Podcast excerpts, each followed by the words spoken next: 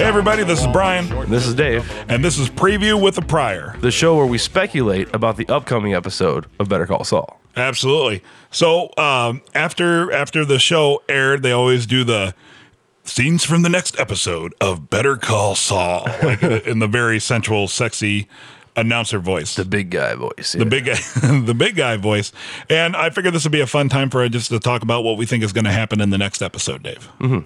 Okay, so Mm-hmm. do uh, it. one of the first scenes of the you know the next scenes uh, little trailer that they had at the credits there was it appears that the Kettermans tried to bribe Saul. Yeah, and they're still hiding out. Right. So obviously, so something happens where they obviously didn't heed his warning that you know you either come with me or the cops are going to come Right. but maybe they try to bribe him before them because remember he ripped open the bag the money falls out and then it kind of you know they're Mm-hmm. That was it. it's like the oh shit moment and then the credits start rolling for the show Right. so maybe that picks up right afterwards where you know they have the oh shit moment and uh, betsy is you know in a panic and is like all right look i don't want the cops to know that we've been lying to them and go to jail for this as well like here is a big ass stack of money if you just keep your mouth shut Which we keep saying there's gonna be a moment where Saul realizes he could be more profitable as a shady lawyer. Right, because than a he's had legit a lot lawyer. of temptation so far. So obviously he, he's going to be bribed. Um, Nacho came in and gave him a pretty lucrative uh, proposition, you know, Mm-hmm. by um, not killing him. Uh, Well, he offered him ten percent of a mill. yeah, and he offered him ten percent of the million. So all these little things just just keep adding up. And I like how uh, once again it's a slow burn. It's just pressure.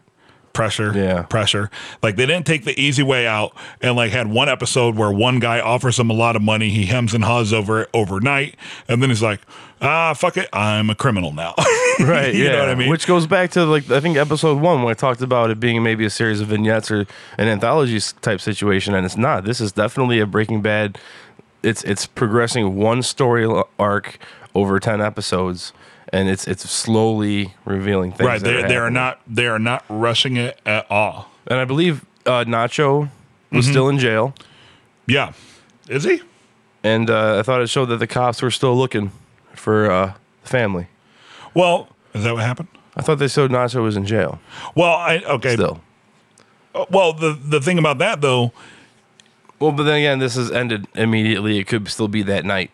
right that night, but then it also showed Nacho walking past Saul and still accusing him of being a rat. Yeah, He still thinks that. I thought that's what I thought that was in the jail when that happened.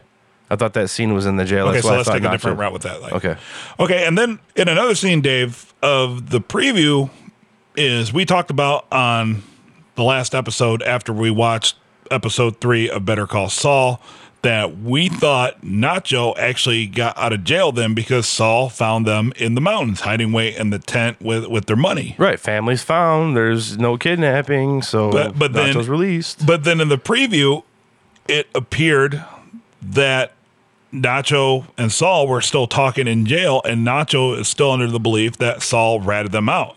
Right. So maybe maybe they didn't. Maybe he didn't meet the one day deadline.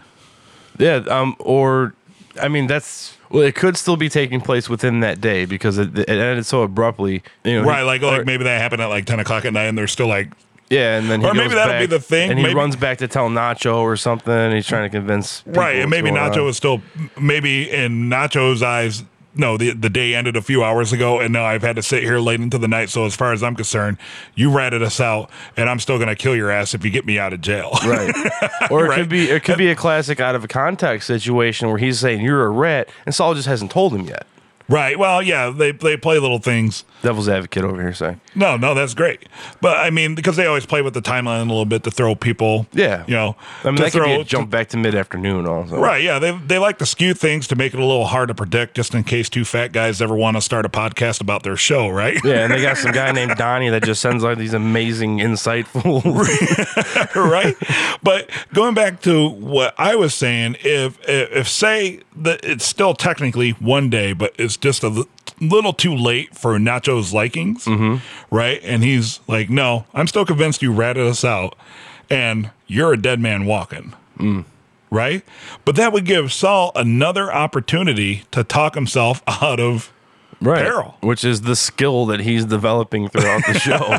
Right, obviously. and then it'd be great because maybe we could see Agent Jeffrey A. Steele again, That would be awesome. or even like another alias. How great would that be if he gets in a similar situation? yeah, and he then becomes comes- like Stephen B. Granite. and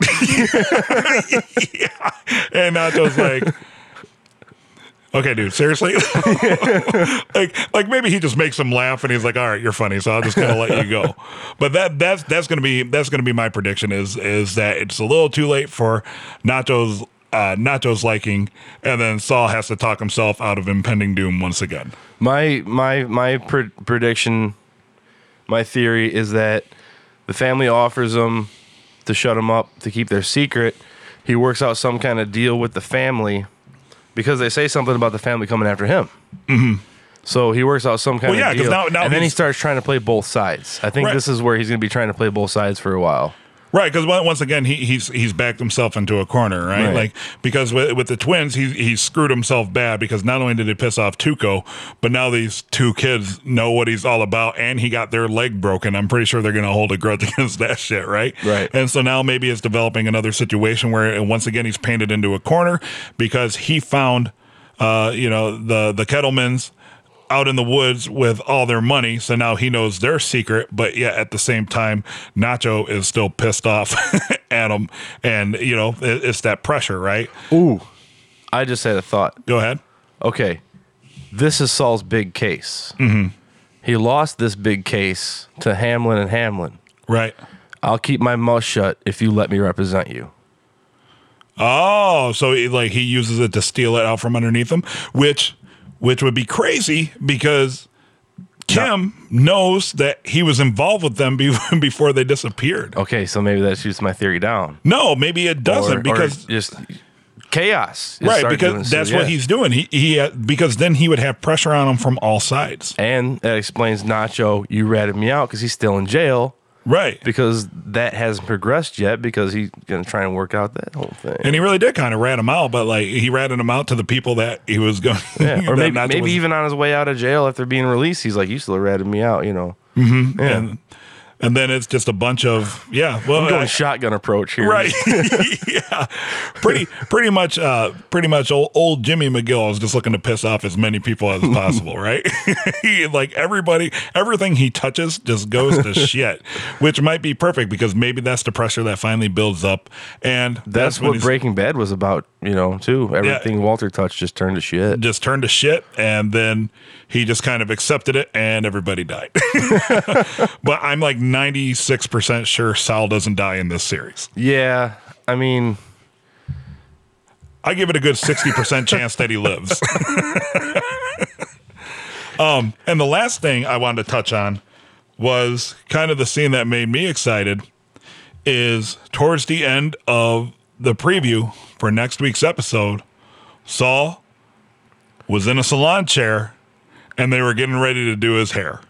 yeah. That's that's the next big step, my friend, right? Because he's got all these outside influences. Yeah. And maybe we finally get to see him. He's changing his image, right? So like if you want to change your image, you're gonna have to do something different with yourself. Maybe that's where he gets that super sweet Saul Goodman haircut. Maybe. and, and maybe he takes a little bit of money from the people and he starts buying them nice suits. He buys the, the Lincoln with the lawyer up. yeah. I mean, that could come in now. It could come in later. Probably come in later, but, uh, you know, Because whatever. where would because that'd be a good way if he takes the money from either the Kettlemans or um, well, if he takes yeah, if he takes the money from the Kettlemans, what's the first thing you do? You get a haircut, get yourself a nice car, Mm-hmm. and maybe you can move out of your dumpy little uh, water closet office in the back Yeah. of a Korean nail salon. Yeah, he goes and he gets his own office, and you know, and especially since everything is the whole like showtime in the mirror. Now he's looking at a different person. right. Now it's really going to start to kick in Like if it, if it, yeah, you know, if it, it's showtime, right? because he's starting to believe his own hype. I guess that's what I'm looking for. He's really starting to believe his own hype. I'm the best lawyer, he says. Right, After yeah. Negotiating for life. Right. You know. Yeah. Got you down to six months of probation. I'm the best lawyer ever. yeah. Yeah.